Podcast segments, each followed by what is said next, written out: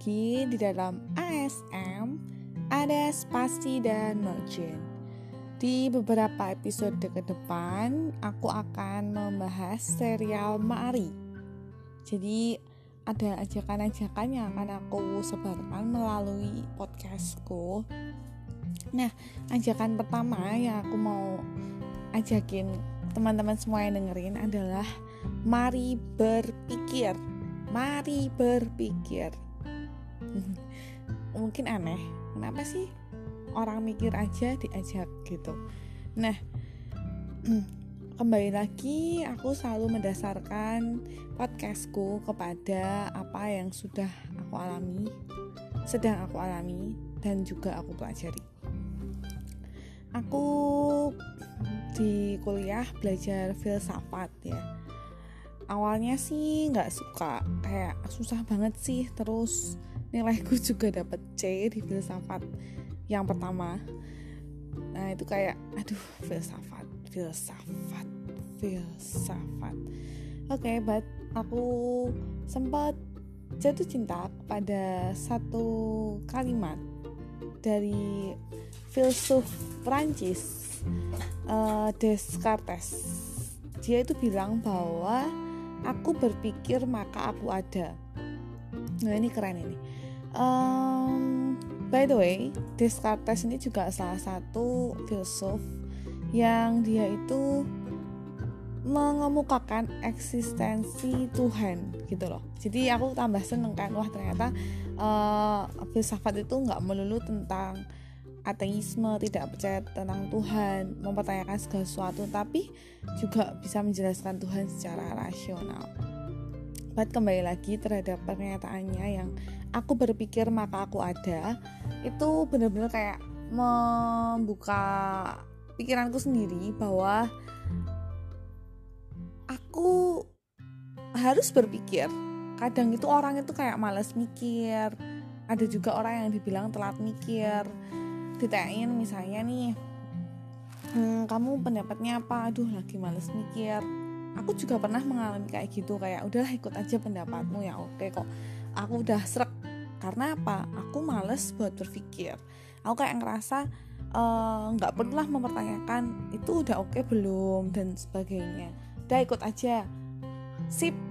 Yang penting cepet mufakat gitu. Tapi ternyata berpikir itu perlu untuk diolah, dilatih. Sebelum kita masuk lebih lagi, um, berpikir itu sebenarnya apa sih? Berpikir itu um, proses di mana otak melakukan ngumpulin data-data informasi, menganalisa informasi. Nah, semua informasi ini nanti yang akan kita pakai untuk kita itu bikin yang namanya konsep, penalaran, keputusan, atau mungkin memecahkan suatu masalah. Cara berpikir orang itu beda-beda, nggak mungkin ada orang yang cara pikirnya sama persis sama orang lain. Mungkin hampir sama, tetapi um, jarang banget ya kalau kita nemuin orang, bahkan kayaknya nggak ada lah orang yang pikirannya itu sama persis sama orang lain. Nah, ini yang menimbulkan adanya perbedaan persepsi atau perbedaan pendapat, perbedaan sudut pandang. Tapi nggak masalah, justru kalau semua sama itu monoton dan membosankan. Perlu hal yang berbeda, sudut pandang yang berbeda supaya kita bisa melihat lebih luas. Nah, um, karena ada perbedaan persepsi ataupun sudut pandang ini, kita harus pintar-pintar buat melatih diri kita untuk berpikir. Um, tidak selalu menjadi yes man bahwa oke okay, kamu bener kok aku ikut kamu. Kayaknya ini dia itu pikirannya lebih dari aku lah keputusannya dia selalu benar nggak nggak harus nggak boleh kayak gitu um, satu hal aku push diriku sendiri untuk membiasakan melatih diriku mengasah otakku untuk berpikir, berpikir memecahkan masalah atau berpikir hal-hal kecil setiap harinya. Membiasakan untuk berlatih setiap hari. Menyisihkan beberapa menit uh, sedikit waktu untuk berpikir merenung. Itu membantu otak untuk tetap hidup sel-sel otaknya ya. Jadi kalau misalnya males mikir nanti otaknya kalau dijual mahal karena sel-sel otaknya banyak yang bagus-bagus. Jadi um, pakailah biasakanlah untuk berpikir latihlah pikiranmu. Stop untuk apa merasa nyaman dengan pikiran orang lain dan itu selalu benar gunakan sendiri sudut pandangmu it's okay untuk punya persepsi yang berbeda, sudut pandang yang berbeda. Justru kemukakan itu bisa jadi itu menjadi uh, pembuka sudut pandang yang baru, melihat lebih luas seperti tadi aku udah bilang ya. Nah, berpikir itu juga harus berhati-hati. Uh, ada pikiran positif, ada pikiran negatif kembangkan pikiran yang positif, tapi bukan berarti kamu harus tutup pikiran negatif. Lihat sudut pandang yang mungkin kemungkinan terburuk dari suatu hal, tapi tidak boleh untuk terjun ke dalamnya. Maksudnya apa?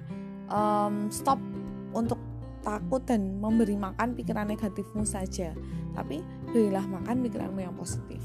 Asah pikiranmu menjadi semakin kritis. Kritis itu apa sih? Kritis itu um, gimana kita bisa lebih bijak menanggapi informasi-informasi yang ada mengambil keputusan atau kesimpulan juga lebih bijak tidak uh, tergesa-gesa atau tidak memihak yang subjektif tetapi lebih ke objektif Nah, intinya pokoknya berlatih dan membiasakan diri secara rutin dan terus-menerus berkelanjutan untuk berpikir. Mulai pikirkanlah hal-hal yang um, bisa kamu pikirkan sehari-hari ya.